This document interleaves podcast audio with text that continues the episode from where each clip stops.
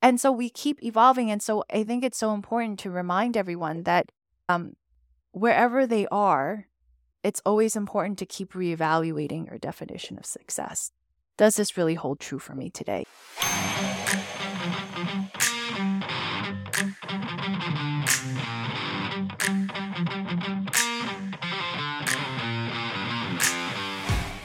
What if the key to true success is giving ourselves permission to break free from conventional molds and embrace our unique identity?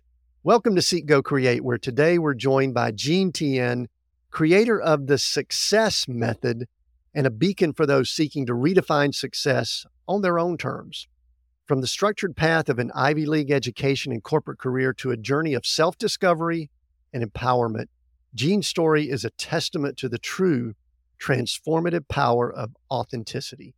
She's here to share how breaking free from traditional expectations can lead to a more fulfilling and impactful life. Jean, welcome to Seek Go Create. Hi, Tim. Thank you so much for having me. I'm so excited to be here and to have this conversation. I'm glad for you too. Your what you talk about is such a great match for us here at Seek Go Create, redefining success. And so let me dive in. My first question when people ask you what you do, what do you tell them? I am a corporate nine to fiver on the path to redefining what it means to be a successful uh, professional.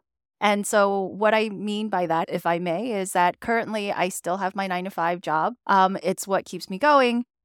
And at the same time, I'm using all of the experiences that I've gained in corporate to look for the gaps, the opportunities to be able to support others as they're looking for their way in terms of redefining success as well.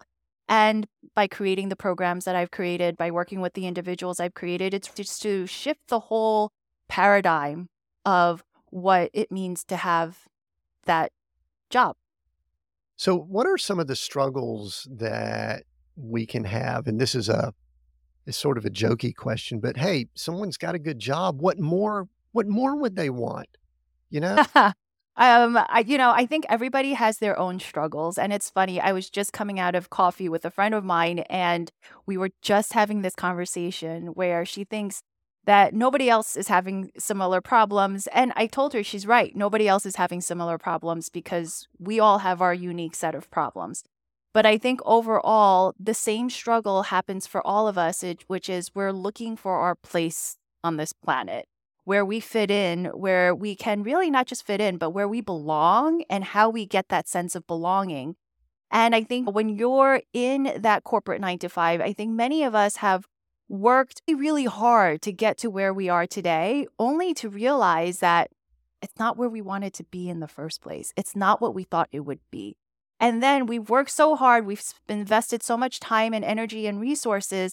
Now the question is okay, I feel stuck. And it's that sense of stuckness that keeps people, I want to say, in the same place because they're either afraid of taking the step forward, they're afraid of pivoting. Our favorite word from COVID is pivoting. Uh, they're afraid of making the wrong decision or somehow ruining all of the hard work that they've done. And I could say that none of that is a reality. All of that is fear based and it's most likely it's most likely what we're all dealing with in some shape or form manifesting itself in some way or another. I'm kind of with you uh, that that word pivot. I think we're starting to overuse it now. Of course we do that. We all I was doing an interview the other day and I used the word unpack and I hated myself. I'm going, darn, I said I, I'm you know, a few years ago, it's like everything we're going to unpack, unpack, we're going to unpack. And now I, I think pivot, but I, I do think it's a good word for the topic. I can't think. I was at a Bible study with a group of people, business owners, entrepreneurs the other day, and we were using the word transition, mm. which is pivot. it's the same thing. But Jean, the I remember it's been 30 plus years. So I'm dating myself a little bit. I remember a term that I heard a lot that was something to the effect of I may butcher this, but I'm gonna, I'm going to mention it and you could let us know how it ties in. Where people would say they've been climbing the corporate ladder only to find out that the ladder is leaned up against the wrong structure or whatever. Is, is that part of this? Is that statement still hold true today? I think it still holds true. And I think it holds true for many of us. Um, I think most of us climb the corporate ladder because we were told that's what we're supposed to do.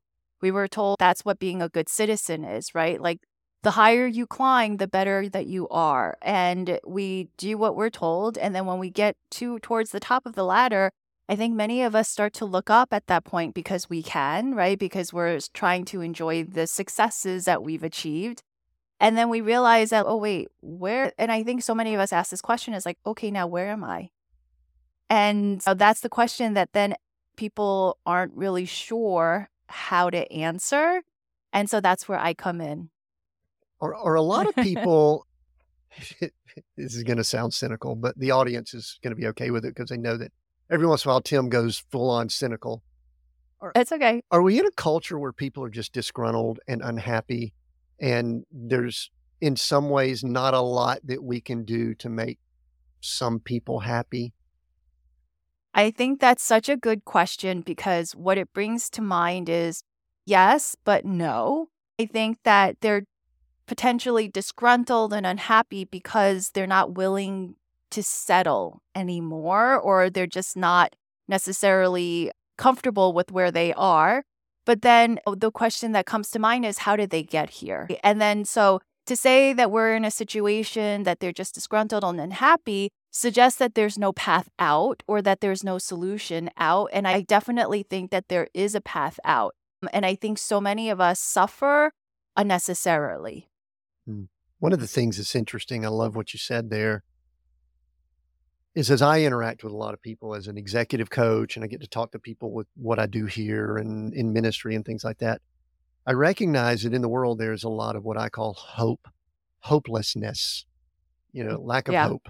And hope's a weird word because it sounds a little frou frou, but yet I think we all need to have a certain degree of hope hope yes. hope that we can improve, do better, hope that we're not going to show up at work and somebody's going to fuss at us and yell at us. And so uh, one of the most interesting things when I do when I do research on people, I shared this right before we click record. The reason I was so attracted to what you do, and sometimes I don't remind myself of this until a couple days before the actual conversation. Like I think we booked this way back when. I'm like going, yes. now I remember why I'm talking to Jean. okay because of the success method. And we'll talk about that in just a moment and things yes. like that. But what I was really reminded of, Jean, I went to your website and I listened to it looked like a TED talk, but I guess you were speaking in front of a group, like a five minute thing. Mm-hmm. And it was basically you talking about walking in the door your first day of work. Now, for yeah. those that are listening, they can't see it, but behind you, there are some degrees on the wall. Yes. And you've I mentioned it in the intro. You've been through Ivy League. You appear to have done all the right things. Yeah. What caused the issue when you walked in the door and, like, right out of the gate, it seemed like things went the wrong direction for you? Oh, yeah. In your first go, share, share whatever that you'd like, because I think it's really helpful for people to know how you redefine success early on in your career. Yeah.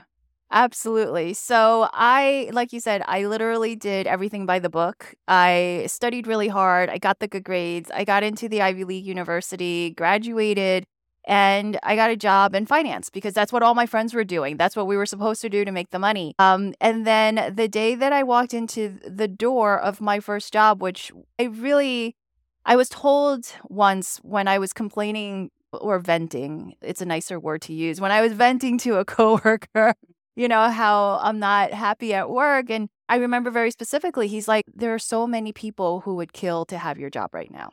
And it's not like I was a top investment banker or anything. I just had a position in a really good place of employment with a top brand name. But I remember going into that job and I really wanted to do my best. And so I put so much pressure on myself to do it. And what I realized was like, I had no idea what I was doing. I had no idea like what I was even supposed to do. And I just remember getting yelled at by my boss often. And eh, like the snarkiness and the comments, and no matter what I did, it just never felt like it was enough. And then I couldn't ask the right questions. I couldn't even do the right things. And whenever I tried to do anything extra, I wasn't even getting like brownie points or anything. I would just still be left to the side. And so it was like time after time. And it was just like, you know what? I'm so sick of doing what I'm supposed to do and not getting anywhere and getting beat up like over and over again because I'm trying to make everybody happy, but it was at my expense. And then so there was just that moment of forget this. I am not doing this. I, I can't because I'm doing it according to what everybody tells me I should do. And it's still not getting me anywhere where I need to go. So let me just try to do this my way. Let me do what I think is the right way. And of course, we have to do it within the parameters of the environment that we're in. So let me try my way. Let me try not to worry about what others are saying. Let me just go forward and have no regrets. Because if this time it doesn't work, then at least I could say, I have no regrets. And it, was interesting enough when I started to do that, my career just shifted entirely, like entirely. And then, so then people started coming to me and I started becoming the subject matter expert, which honestly built my career and my confidence. And it's still what I do today in terms of how I operate at work. So, uh, gosh, there's like three questions floating through my head. Let me start with this one. Guessing you didn't change your actions as much as your mindset shifted. Would that be a correct assumption? And talk more about it if that, uh, whichever direction. Yeah. So I think it would be hard to say that I, so I think they're very much linked in my personal experience. I think they're linked, right? So if I couldn't change my mindset, then I think my actions would have repeated itself. I think in terms of what I didn't change was what I knew. I knew what I knew, but what I changed in terms of mindset was to stop giving everybody else credence and to start giving myself credence, right? To start crediting myself with what I knew and stepping into that. And from that perspective, that mindset shift actually shifted the actions that I took. Quite frankly, I stopped kissing everybody's butt and I stopped trying to please everybody because I knew I recognized if they don't understand what I'm saying, I can't really do much other than to try to help them to understand what I'm saying but I'm no longer going to say, "Oh my gosh, you're so right," like and put myself behind it.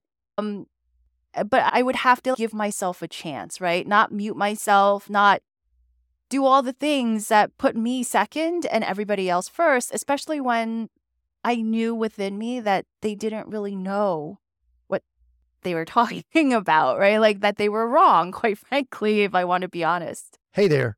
This is your host, Tim Winders, and I want to pause this interview for a minute and ask you a question. Are you feeling stuck? Maybe it's in your business, maybe it's in your leadership style, or maybe you just can't put your finger on it. Trust me, I've been there. I'm a faith driven executive coach, and I can help you get unstuck. How? Well, I bring to the table not just over 30 years of experience, but also a unique blend of skills like strategic thinking relationship building, and a dash of marketing wizardry. And if you are here, you know I'm not afraid to ask the tough questions. Don't believe I can help you grow? Just ask my clients that tripled their annual gross revenues in two years after coaching with me, or the clients that increased revenue 67% in just a year. So if you're ready to take the next step in your leadership journey, book a free discovery call with me at timwinders.com forward slash coaching. That's timwinders.com forward slash coaching. T I M W I N D E R S dot com forward slash coaching. Take a look at that page, scroll to the bottom, and you could book a time right on my calendar. Let's unlock your potential together. I look forward to speaking with you. Now, let's get back to Seek Go Create. And this was a process too. I think in the video that I watched, I think you went through three, four, or five positions as oh, you. Oh, yes. So it wasn't like two weeks in, you figured this out and it's like, oh, Jean's good. Now she's on her way. It was a process, yeah. correct?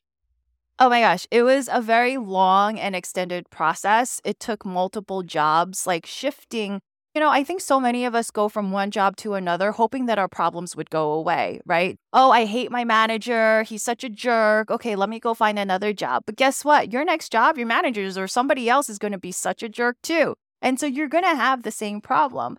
And then so when I started to recognize that, I'm like, oh, wait, you can't really run away from your problems. as much as we like to think that like it's the other person's fault, what I've honestly realized over time is that it's really us and how we see things and our perspectives. And when we get mad at something, it's not necessarily the other person. Yeah, the other person can be a jerk, they can be a backstabber, they can be many things. But how we react to it, it's all on us, right? Whether or not we can tolerate it, how we respond to it, it's all within us. And so we can either get um, stuck with it, or if we shift the way that we see things, we can start to turn it around and turn the situation around. And quite frankly, once we start to do that, that's when others come to us. That's when others start to trust us because they know that they can have this rapport with us and still get to a place of common good, is what I'll call it. Jean, did you feel this is this is actually the beginning of a question that I'm I've got a couple of questions to follow up. Did Okay. you feel and I'm looking at the diplomas behind you here. Did you feel somewhat entitled to a certain path or a certain level of respect or honor? I don't even know what kind of words we could Oh, use here yeah. because Oh, of the yeah. hard work you had done that you would step in and all would be great. So was entitlement part of it?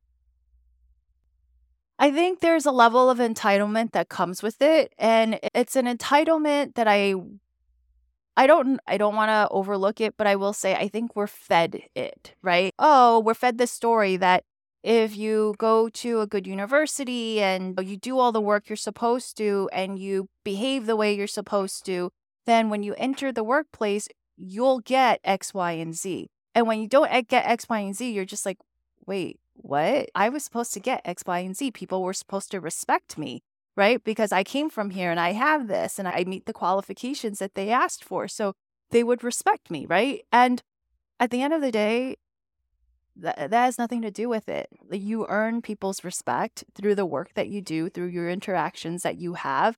And it's never really about, and this is something that, you know, as a mom too, because my teenager, not my teenager, my son is turning to be a teenager next year. This is something that we struggle with, I think, even more now than we did in the past, in the sense that your degree, your piece of paper, your resume never guarantees you success. It never guarantees you to work with professionals only. We work in an environment where there's so much diversity in the backgrounds of everyone that's around us that if we don't know how to handle ourselves, we'll never know how to work with the others around us as well. And I love the general message is all about looking at ourselves because what I what I heard you say was basically you had all your degrees and all that kind of stuff, and that got you to the starting line. That got you to the place to start. I, I was reminded of a weird story. I'm going to share this, and then and then I think it opens up the door for us to discuss more. Years ago, I was having my hair cut with a friend, and she was standing there with scissors in her hand, cutting my hair, looking in the mirror. And she commented, My wife and I just celebrated an anniversary. And her comment was, I really do wish I had a marriage like you and my wife, Glory. And she was uh, at the time, and I'm not judging this, this is an observation, she was on her third husband. And and she was complaining about each one of them. Okay and and I should not have said this with someone who's standing there with scissors in her hand, and she was looking in the mirror. And usually when she cut hair, she looked in the mirror at herself. She didn't look at me, which gives you a little clue Okay. as to her. And I made the statement, I said, maybe it's not them, maybe it's you, Mm, which is a pretty harsh statement. And again, she's standing there with scissors in her hand, and my hair is about half cut. But I think the the reality of it is I'm hearing you say, maybe it's not, I think the manager that you first used, you called him Bob in the video I watched. Maybe it's not the five Bobs that you worked for that were all jerks. Maybe it's Jean. So, how do we start? If you're saying it's us, how do we start looking at how we adjust instead of blaming, I don't blaming whatever, being a victim. We could use a lot of words, but how do we start that process to realize? First of Yeah. all, if they're listening in here, that's probably one of the starts, but how do they start? Yeah, uh, yeah, I call them Bob, and the reason I call them Bob is because what it represents is Bob block of beliefs. And so it's all about our beliefs, and our beliefs filter our reality, right? Our beliefs are the way that we perceive what we're going through. And and by no means am I saying that Bob was faultless and that Bob is perfect. I think if you had a certain problem with Bob, then 10 other people probably have the same problem with Bob. Now the problem now not the problem, but the reality of the matter is that all 10 people won't have the same reaction to Bob. So why is it that you have this reaction to Bob? Why did was it that I had this reaction to Bob where I let Bob impact my emotions every day, where I went home crying, where I literally gave myself insomnia because of all the stress and anxiety that I put on myself, thinking that it was Bob who put this on me, right? And so I think that's a great question in terms of how do we start identifying why this is bothering us so much or why Bob is bothering us so much. I think it's really asking ourselves the questions that we're too afraid to ask ourselves.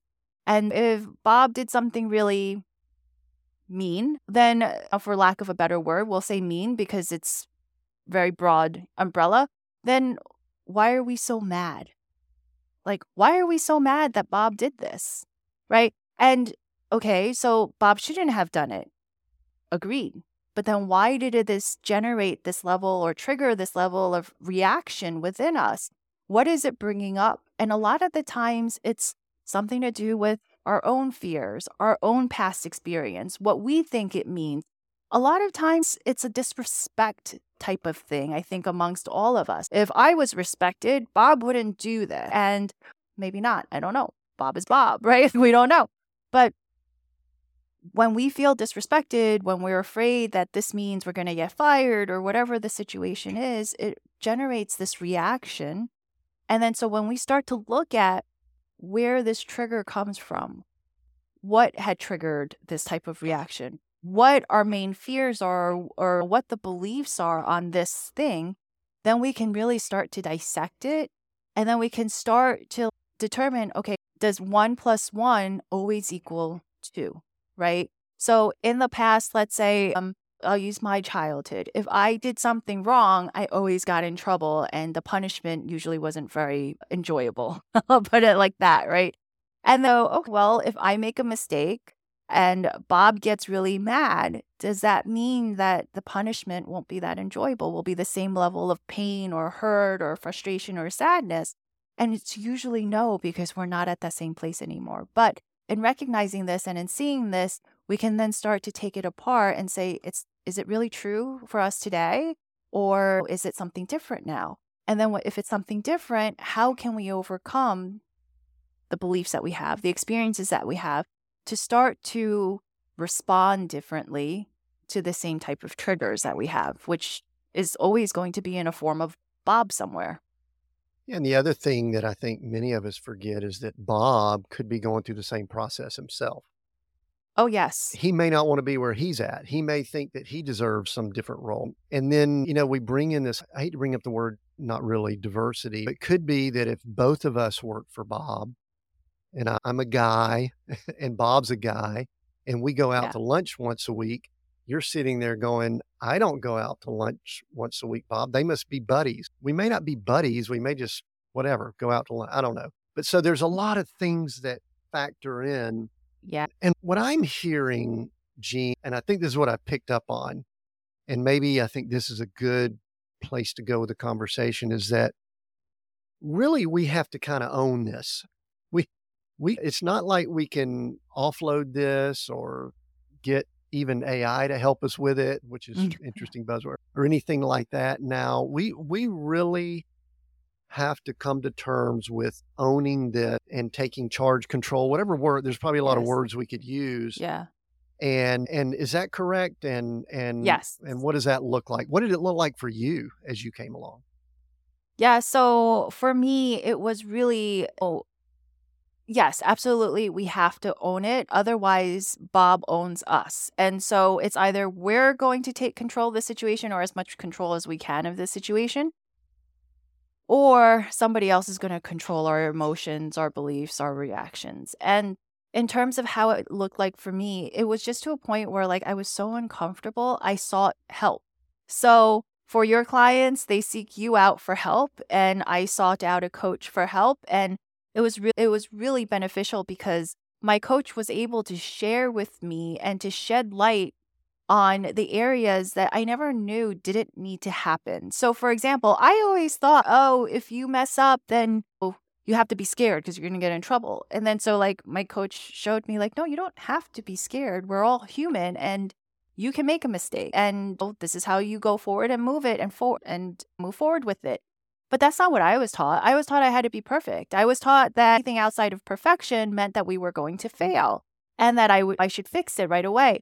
And so having that third party perspective is super, super helpful. Now, we can't always afford a third party to help us, but if there's somebody that we can trust to be able to be honest with us, it's definitely worth having that conversation, but also recognize the fact, and I think this is where so many people go wrong too, is that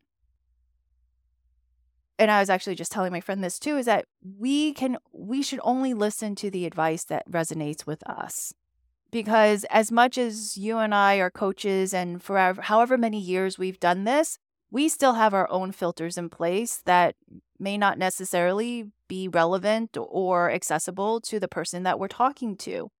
And so getting an outside perspective is helpful, but at the end of the day, it's really taking in the information that really resonates. And does it always work and clear out the problem? Maybe, maybe not. But I think it's I think something we have to get comfortable with too. It's not a one and done process. It's an evolution. It's a journey.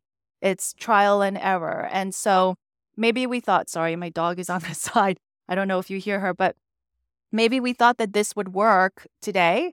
But um, if it didn't, maybe it wasn't meant to. Maybe we have to look at it something else. Maybe there was something missing that we weren't comfortable accepting or looking at in the first place. Eh, yeah, we'll welcome the dog in on the show here. What's the dog's name, just so we can give proper credit? Sure. Her name is Oreo, and she's a puppy. We just got her. and if you can hear, I apologize. I gave her treats. I thought she was going to calm down.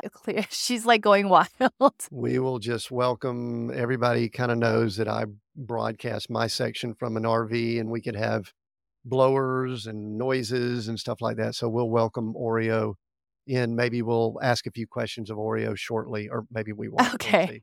Thanks, Tim. Jean, something that's that gosh, this comes up a lot. And I and I and I wish it didn't, but I think it's appropriate. When we talk about these things, we also have to bring in things like culture, gender, uh, you know, structure, uh, you know, what part of the world we're in. All these different things have to be factored in. And the reason that I want to do that is because I think you work primarily with females. Is that correct? Yes, for the most part, I work primarily with females. Yes. Okay. So then this is a question that I seem to ask a lot when I have someone like you on is that what are, and here's the reason why. Let me preface this. Many times when we're talking about similar topics with, say, a male, we're not having the discussion about you need to take charge, you need to be in control of the situation. And I must admit, I am sitting here listening, going, yeah, yeah, yeah, I get that. But I also think back to my nine years right when I came out of Georgia Tech and went into corporate. I I was probably a Bob. I probably walked in thinking that I owned the place. I'm not saying that's good either, but I don't think I thought about some of those things. Let's talk a little bit, as much as I hate to go here, let's talk a little bit about either cultural and or just the differences and I don't like to group people but we're about to do it. So, what are some of the unique challenges related to those differences? So let me know if this answers your question, Tim. I think, and happy to just be honest and uh, full disclosure, I'm not easily offended. So feel free to say whatever. It's totally okay. Yeah, that's what benefits everybody else, right? To have an open and honest conversation. I think there are differences because that's what that's what makes us unique. Are the differences, are our lived experiences. And you and I don't have the same lived experience. I am an Asian female and I'm 46 years old. There are other Asian females who are 46 years old, uh, similar, oh, maybe same diploma or whatever it is. They, this person and I won't have the same experiences, right? Because we never grew up with the same people or whatever. Even my brother and myself don't have the same experiences because he had a different life than I did, even though we lived under the same roof. And so these are the differences that create and contribute to the experiences that we have, the experiences that feed into our beliefs and our reactions and our triggers and everything else. And so the way that we see things will be different. I think I want to say, I think most of us walk into a new job, especially graduating from an MBA program or from you know, a university, thinking something is going to happen and that we deserve to be there. And absolutely, we all deserve to be there. I, I think when our expectations and the reality don't match, I think that's where it's like, oh, wait, that's like a big sign of, okay, wait, what happened? And I think some of us are able to adapt and be more resilient to it, and others are not necessarily going to be. And for me, I fell into that second part. I fell into that latter category of not being resilient because I didn't know how to handle differences. I didn't know how to have conflict conflict free conflict if that makes sense, right? Because I wasn't taught that. Whereas if you were to walk in, you probably knew how to do it and because you were taught that. So everybody will be different and I think that's what create um that's what creates the interesting situations that we have whether it's at work or at home, outside, etc. I, and I think the thing that's tough, it's it's tough for me, but I want to be better, and I think it's tough for everybody at various levels. Is that we know the value of diversity. It's just pulling it off to get everybody underneath one roof is really, really hard. Oh, yes. It is. It's great theoretically. I think when you execute it in reality, people don't realize how hard it is to actually make it work the way that we think it should work. And then so that's where we fail because it's in the nuances that creates quite frankly the experiences that we have um, whether it's good or it's bad and so if we can handle the nuance when it comes to that diversity aspect, it it really does benefit the overall organization. So somewhere along the way you you continued in the corporate path, but then you started on the side, side gig, side hustle, yeah. another company, whatever. Yeah. Tell me about the formation of that and then we'll probably start moving into some of the things we could learn from all the things you've been teaching and sharing in that environment. Yeah, absolutely. And so for me, you know, it's interesting because when I started to see how much easier things can be when we started to shift the perspective, I realized like there's so many of us that are suffering unnecessarily. They're suffering in silence, but it's also so unnecessary, right? And like all of this, we do mostly to ourselves. I want to like 80 to 90% of it we do to ourselves. And when I started to realize that, and I felt like I was the biggest quote unquote self designated victim out there. And if I could see that change and if I could make this leap, then so many of us could do it too. And we would have better working environments for everybody, like everybody. And so that's when I recognized I was like, I can change that. I can actually have influence in that. And by sharing my experiences, by working with others to help them see maybe where they're holding themselves back the same way that I was doing to myself. And so that's how I started um, working with my clients and sharing the messages that I have out there as well. So when did give me a time frame? When was that and where was that uh, yeah. in your career trajectory? Yeah, so I want to say it was about 5 years ago and it was mm, I was a it was before COVID, but when COVID came, it really gave me an opportunity to devote more time to it because I didn't have to commute two hours a day and I can really be a little bit more flexible. Yeah. In terms of the time that I'm committing and how I spend it. And I think in terms of where I was in my career, it's so interesting because uh, I was doing well in my career. And yet I wasn't doing well in my career. And that's when I started to see okay, if I make the mindset shift and stop trying to please everyone, I can do better. But then um if I'm going up in the ladder, aren't I supposed to be happy? Aren't I supposed to like want to go to work? Aren't I supposed to feel joy for more than 24 hours after I get promoted? Because isn't that what we're all like supposed to be working for, right? And yet, like, I couldn't make myself feel joyful for the promotion to like middle management or whatever for more than 24 hours, no matter how I'm like, oh, you should be grateful. Oh, not everybody gets this. You get more money. And so why are you so unhappy? You're broken. Like those were all the thoughts that basically came to my head. And I was like, wait, mm, something is just not right. And so that's when, you know, I started talking to others. That's when I hired my coach. And they're just like, it's not you, but it's you. Essentially, it's like, this is all you. And that's when I realized that we can have all of the successes, and I put that in quotes, right, on the outside. But if we're not getting any of it on the inside, it doesn't matter how much money we have. It doesn't matter how high in the corporate ladder you ha- you are. It doesn't matter like what car you drive or what house you have or and quite frankly, I hate to say this because I know I'll probably get some slack for it from parents, but doesn't matter how many kids you have, right? Even though you love your kids, it doesn't matter how many kids you have if you can't be present with them, if you can't find the joy of having all of the things that you have in your life. And that's why um, that's where I was in my career when I started.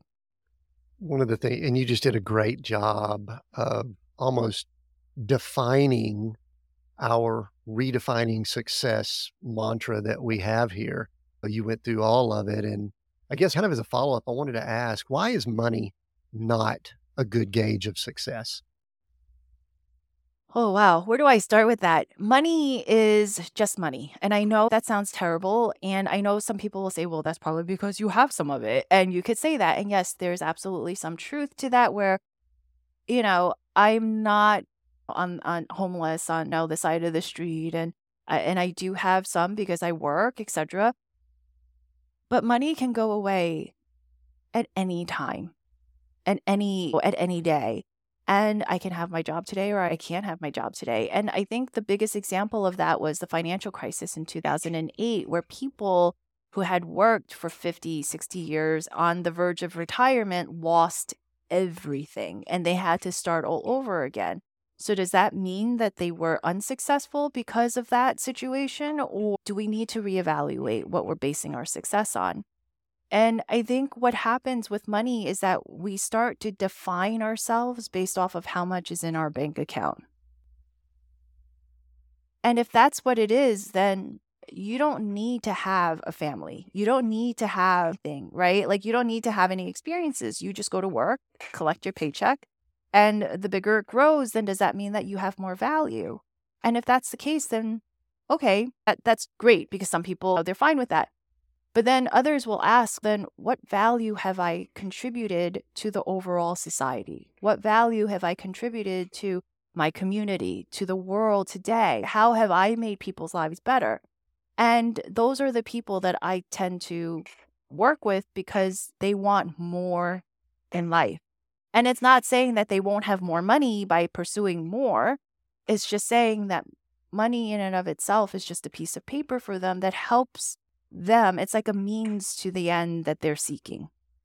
Yeah. I, the thing that I found, because that story of 2008 is our story multiple, okay. multiple companies, big house, all that kind of stuff. And I found myself attaching my identity to that success. And so when all of a sudden that shifted, changed, went away, blew up, whatever terms you want to use, I started questioning, okay, maybe I wasn't as smart, as good, or whatever. And so that's and and that becomes tough. I I, I love that you're pointing people more toward an inner. I think a lot of people will tie faith in. We don't shy away from that here. For me, it was quite a faith journey But somewhere along the way, you developed this method that's, I call it success, but there's a period after each one of the words. And so I don't know if it's S period, U period, the success method. Tell us Yeah. about that. And then maybe in the time we have, maybe we can unpack. Did you see how you, I worked Yeah. that word in? I made it work. Wow. We can unpack that a Mm. little bit for, for some folks so that they can take some tangible things away from here. So success method, tell us about it. Absolutely. So it is an acronym, as we love all good acronyms. It is an acronym. And so I don't, I, there's seven steps to it because one step for each letter. I won't go through all of it, but I think some of the more important ones is the first one for S, right? And that's really important because this is where I see most people fail.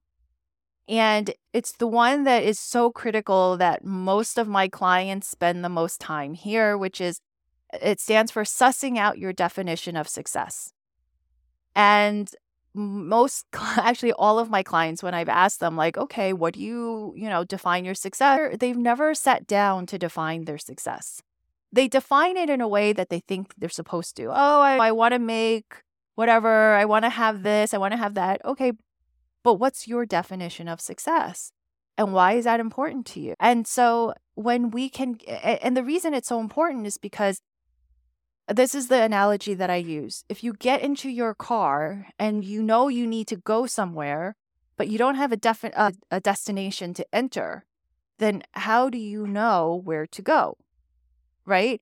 You don't, you're going to be driving around aimlessly, hoping to one day be placed in the right situation. And you just spend so much energy and gas and money trying to figure it all out. And you get hopeless and lost along the way. And so it's always important to have that destination so it keeps us on the path of where we want to go.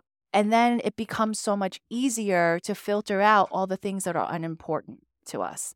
So that's the first step, and that's the S. Good. All right. So I want to, uh, I do agree because it's one of the reasons this show exists. That is probably the most challenging for people. Probably always has been, probably always will be. And and I'll I'm going to spout a few reasons why I think it might be and you could just respond and come back and maybe we could get Oreo to jump in. I hear Oreo a little bit there. Oreo can jump in and give some thoughts as a puppy that's probably chomping down on some kind of toy or some treats. Yeah, That's you can success. hear it. That's it. That's his- Is it a he, a, a he puppy? she, She. yeah, her, her success, success. is I got it and mom's not taking it away from me. exactly. I've got the treat and the toy, and we're in good shape. So, the thing that I noticed, let me kind of share this. We were, I was, uh, we have a grown son. We have two grown children, but we, our grown son and my wife and I, we were in Las Vegas recently. And we're sitting in Las Vegas, and I just kind of shared this over lunch. I said, you know, I think I like the thought of Las Vegas more than I like the actual being here in Las Vegas. And it got us on a great, deep conversation of thinking we should enjoy something, thinking that culture likes this or that or whatever. Now we've got all these, what we'll call social media, where we can compare to people. I think very few people take the time to do what you're saying, which is define what their success is. So I'll just pause and let you respond or say some things about maybe other challenges or those challenges that you see with people doing it. Yeah, I absolutely agree. We think we would enjoy something more than what is actually true for us. Because that's what we're told, right? Oh, whatever stays in Vegas, whatever happens in Vegas stays in Vegas, which is gives that implicit message like it's going to be fun and it's going to be exciting and uh, like you, whatever happens it's going to be memorable and you're going to want to talk about it. That's brilliant marketing, right? Why wouldn't I want to go to a place like that? And then when you get there, you're like, oh, it's kind of dirty and it's not that like exciting and it's not really my thing anymore. But then I think this is where people start to look the other way because then they're like, wait, but is it me? Because they told me that, ooh, whatever stays in Vegas, whatever happens in Vegas stays in Vegas. So am I the weird one that's not enjoying myself? And it's like, no, there's like a million other people that don't enjoy Vegas. And you're not the odd one. You just happen to know, you know, what you like. But knowing what you like and accepting that you like something different from the majority or what you're told you're supposed to, that's the hard part. And I think that's where success goes wrong, right? Because, uh, uh you know, and, and I see this all the time. It's like, oh, I want a big house. Wait, but why do I want a big house? What does it mean to me? Oh, I want to drive the German cars and the luxury cars. They're fun. Okay, but then what about the maintenance and this and that? And you know, what about all those? We forget that sometimes we don't have the same likes or uh, preferences that most of our other peers have. And we don't want to climb this corporate ladder, and that's okay, right? And so, because we want to do something different. And I think the younger generation, I will say, as much as like they get the crap the younger generation is much more accepting of the fact that they don't want to follow the footsteps. Whereas I think my generation and above were just, like, wait, but aren't we supposed to? Isn't that what makes us like acceptable? And doesn't that what makes us fit in? And if we go back to the original part of this conversation, it was like we're all looking for our place in this world. And then, and it's really hard and it's really lonely yeah, and I'm sure you feel this too because you're a coach. And so when we see things that other people don't see and you're trying to find that community, it's really hard and it's really lonely sometimes. And people just don't want to, you know, they, they don't want to deal with it. And so it, it discourages them from looking for other definitions of success and for allowing for their truth to be recognized and honored and accepted by themselves because you know, it could be a little uncomfortable. I think for the most part, we are all created for something unique, to do something unique and specific in this world. But it seems like many people will copy and be yes. copycats and do yeah. other things because it's tough to be different. Again, part of the catalyst yeah. for what we're doing here is, and you're talking, eh, you know, you're preaching to the choir here. My wife and I live in an RV and travel we are, you mentioned being homeless earlier. I'm sitting here going, we're homeless. We don't have a home. No, right. we do. We have a motor coach and yes, we're down here in Arizona. The weather's nice. You're in New York. It's cold. I'm in a pretty good spot right now. But, but part of that is you have other people that ask often, what are y'all doing? When are y'all going to settle down? What, when are you going to place to go? They, and sometimes I think people think it's they think it might be judging their choices. I don't think it is. I think when people walk their own path, and then other times it's just they just don't understand.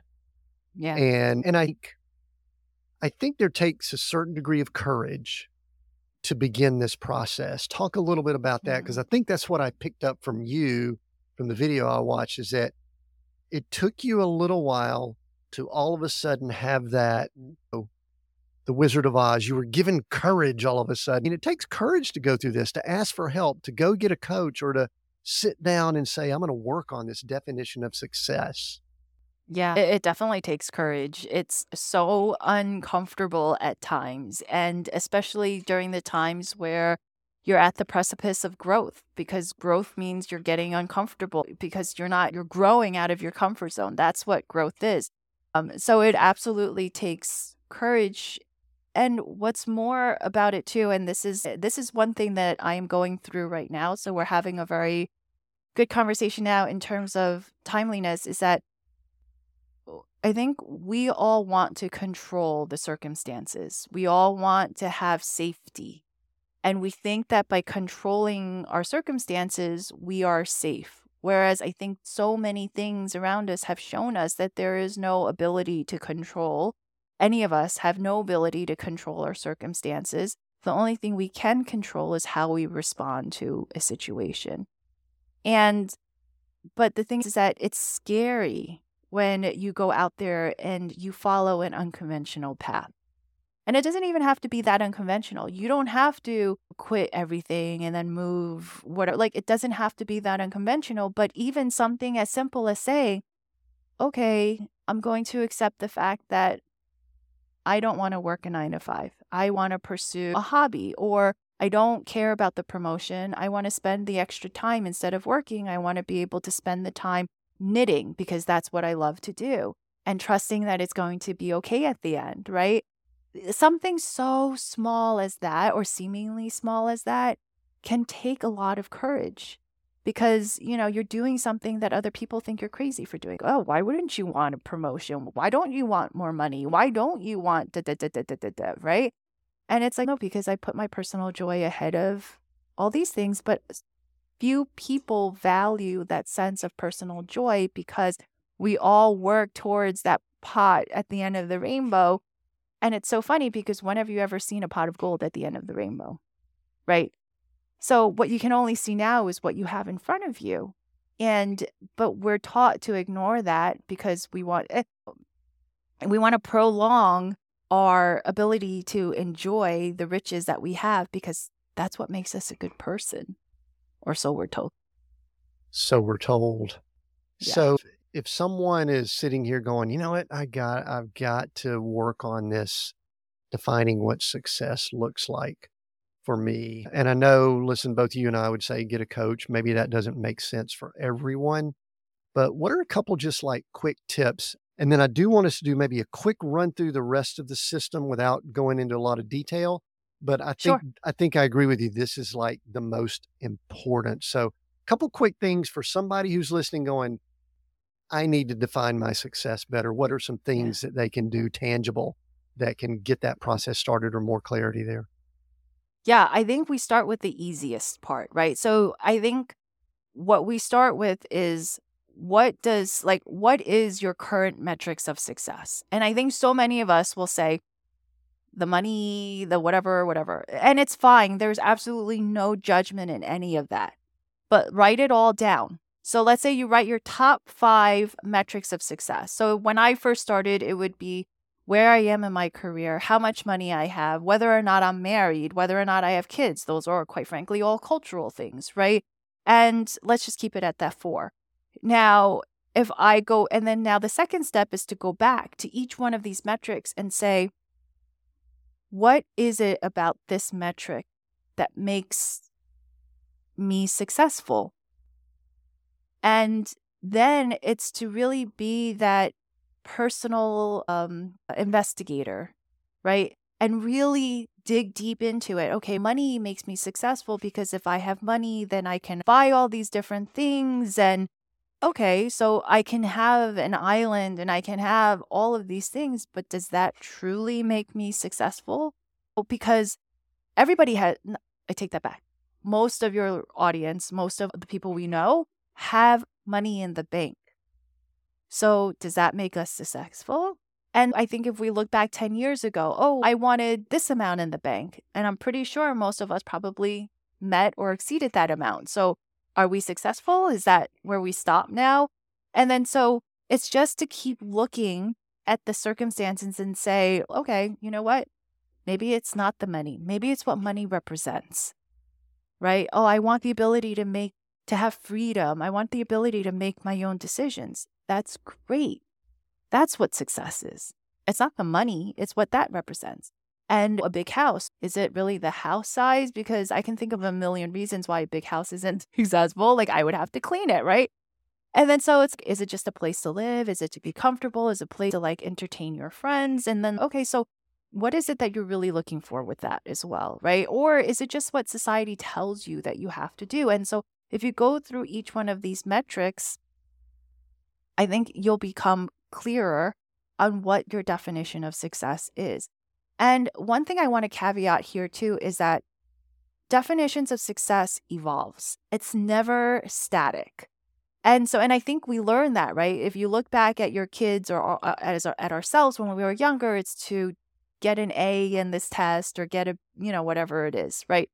And so we keep evolving and so I think it's so important to remind everyone that um wherever they are, it's always important to keep reevaluating your definition of success. Does this really hold true for me today? And there's no judgment on it if you look back and say, oh, I can't believe I used that. Yeah, but that's what was important to you at that point. So, what is important to you today, and how do we go forward and achieve it? Yeah, that's part of the journey we're on. We've got just a few minutes here. Tell us what you'd like to about the UCCESS either yeah either the which one what they are if you want to hit a high point or two and then uh, we'll let people know how they can connect with you and, and get some more info and all if they need to. Absolutely. So I think as you're going through this process, the U is to underline um, the successes that you've already achieved. And then the C is to create new success goals. And I think as you're going through this process, what you realize is that your goals are bigger than anything you've ever been allowed to dream of before or to even imagine that you can achieve. And so it's super important to go through this process to understand where the fears that are coming from to really investigate them as well. It's a lot of self investigation, right? Like a personal detective to look through and then really to it's about the energy that you stay in. And I think that it's most important to find what's most important to us because when we do that, it's like natural fuel, is what I call it, because you're never going to want to give up because there is a value to it that you see that keeps you moving forward. And yeah, that's that. I think those are the main points of the success method. Yeah, that's very good. Tell us, Jean, you've got a lot of stuff. You've got podcast, you've got, you speak, you coach, you've got this system. Tell us what you want to about where people can connect with you, where they could go. And, uh, and then I've got one more question before we wrap up and finish. Yeah, absolutely. So they can find me on my website. It's jeantien.com. And I'm also active on Instagram and it's at jeanftien. So I think those are the two main places that I would direct people to if they want to learn more. Perfect. And tell us all that you have available that you really do, that you like to pour into people with this process and this method. Yeah, so they there's a book called Your Success Blueprint where I walk through basically the entire success process. And then um, there's also, if you want just a quick listen, not to take time away from Tim's amazing podcast, but I also have one too, and it's called Being Unapologetically Authentic, where we really just also start to take the the scariness away from looking at success in a different way, similar to your goal here, Tim. And yeah, I think those are two really good places to start. It was a good, and here's what a lot of people may love because we're 60 minutes usually long. I went and listened to a couple of seven minute podcast episodes yeah. of mm-hmm. yours yesterday, and one was something that we talk a lot about here, which is kind of the anti hustle and grind culture and and that's a great fit. I do think go subscribe and join up over there Thank and you. listen in, listen in over there. Jean, we are seek, go create those three words. I'm gonna let you choose one of those words. If you need to consult with Oreo and y'all come up with a team answer, that's fine. but seek, go, or create. Which one of those words resonates more than the other and why? Yeah, I think Oreo would agree. Seeking is most important, and it should be of no surprise after what we just talked about as well. I think seeking our truth is really truly the first step that we can all take to create the success that we all have been working so hard for. Excellent. Jean, this has really almost been a master class of what we started this podcast for, of redefining success. I think that what you discussed and what you're doing is so aligned with what we're doing here at Seek Go Create. And I appreciate that. So I highly recommend everyone, and thank you for the conversation. I highly recommend anyone, anyone if you've listened in, jump over to being unapologetic with is that being unapologetic uh, it's being unapologetically authentic unapologetically yes. authentic yes with jean tien go check that out and subscribe there okay. and look at the success method go to her website and follow her i think that'd be a great match for what we're doing here we are Seek, Go, Create. We have new episodes every Monday. Until next time, continue being all that you are created to be.